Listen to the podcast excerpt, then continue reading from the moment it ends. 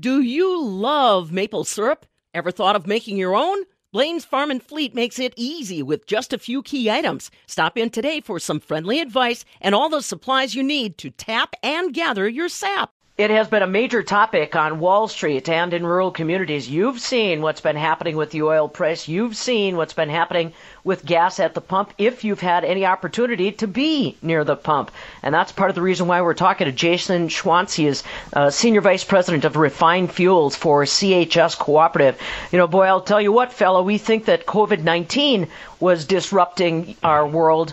Uh, you had like kind of a double meeting of the perfect storms, I would guess, when it comes to just keeping an eye on trends in fuel production, consumption, supplies, and then COVID 19. It's got to have been crazy the past few weeks.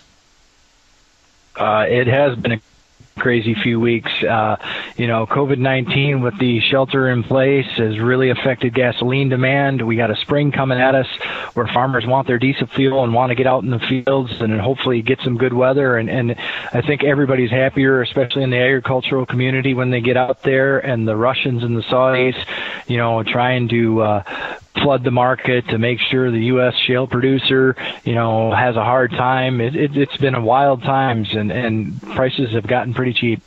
You know, and, and I, on one hand, everybody says, "Well, geez, that's that's pretty good." Well, it kind of depends. Uh, explain, Jason, for our agriculture, our farming audience. You know, there's a lot of them that are sitting on full fuel tanks, maybe right now. But boy, we know how fast tractors can consume diesel help people understand the relationship between that unleaded gas that you fill up with at the at the pump in town and that very valuable diesel that farmers are going to be turning to time and time again this spring. Yeah, it, it's really you know the diesel fuel that the agricultural uh, system wants. You know, there's plenty of it around right now, but one of the issues we're seeing is gasoline demand, which travels in the same pipelines to the same terminals. The demand has dropped off so fast with these shelter in places, uh, it's having a hard time moving, and it, we don't want it to plug up the pipelines because we want to make sure that we have some gas moving in order to get that valuable diesel fuel in place so we can get this crop planted.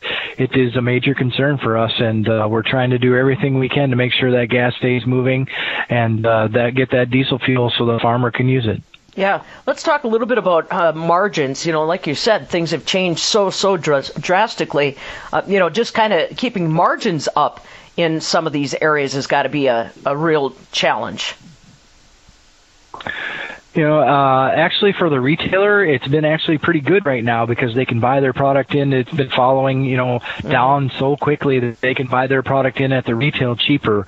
Uh, as far as the refining industry, it is a little tougher right now. This this was quite the drop, and then when you had uh, kind of some talks between uh, President Trump and the the Saudis and the Russians, long term that's a good thing, but short term that beefed up crude a little bit, and the products didn't follow. That makes it tough on some people. Right. You know, um, I, I'm not always real familiar with the production cycles at the oil manufacturers, the fuel manufacturers, Jason.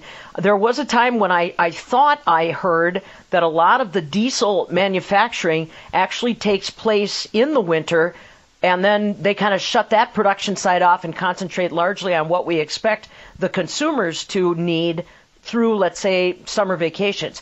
Is that just a, a myth, or can you help us better understand the seasonality of when diesel's produced?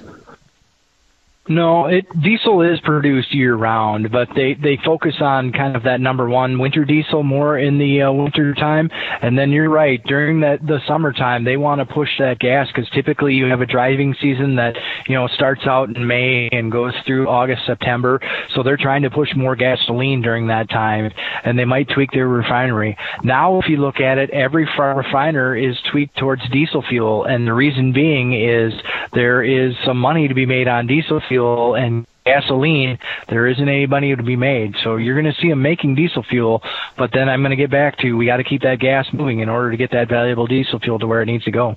So if I'm a farmer that has not maybe laid in all of my diesel needs for 2020, is it a good time to reach my retailer and try to get that fixed, even if it's something that I'm not going to need until later this summer? I, I definitely think if you look at this, we are talking about historically low prices. I think the one good thing out of this you'll see for the American farmer is these are the cheapest prices for fuel, diesel fuel, gas that we've seen in quite, quite some time. And uh, I would always say to you, you know what? It's a good price right now. Make sure your tanks are full. Get out there, buy some. If you want to forward contract some, these are good prices. You know, I, I just think this is a really good opportunity for the American farmer to lock in some good prices on their fuel. You know, and let's talk to the point of trying to keep the unleaded moving. Uh, I've been hearing reports that there are ships floating in the ocean full of uh, unleaded fuel trying to find a home. So, is there anything that consumers can do? Is it if they've got storage facilities, is it time for them to try to uh, draw from that line? I, I think if you're you're a farm like I know on my own farm I have a gasoline tank and I I know there's other farmers out there that do.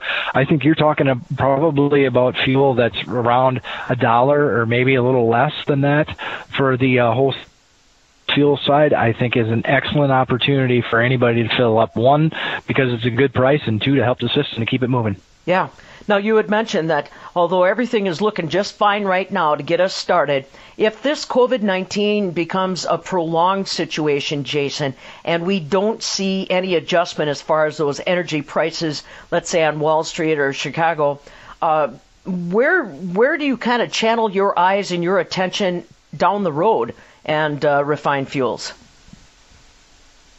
You know, I think it's going to be a struggle for refined fuels. They they need that demand, and refiners are going to struggle here. And one of the things that they're going to do when this happens, when you have a lack of demand, is probably turn their refining capacity down because they're not making any money, you know, making the product. So I think you're gonna you're going to see that happen without that driving demand. They don't really have a choice. Otherwise, they'll plug up the system.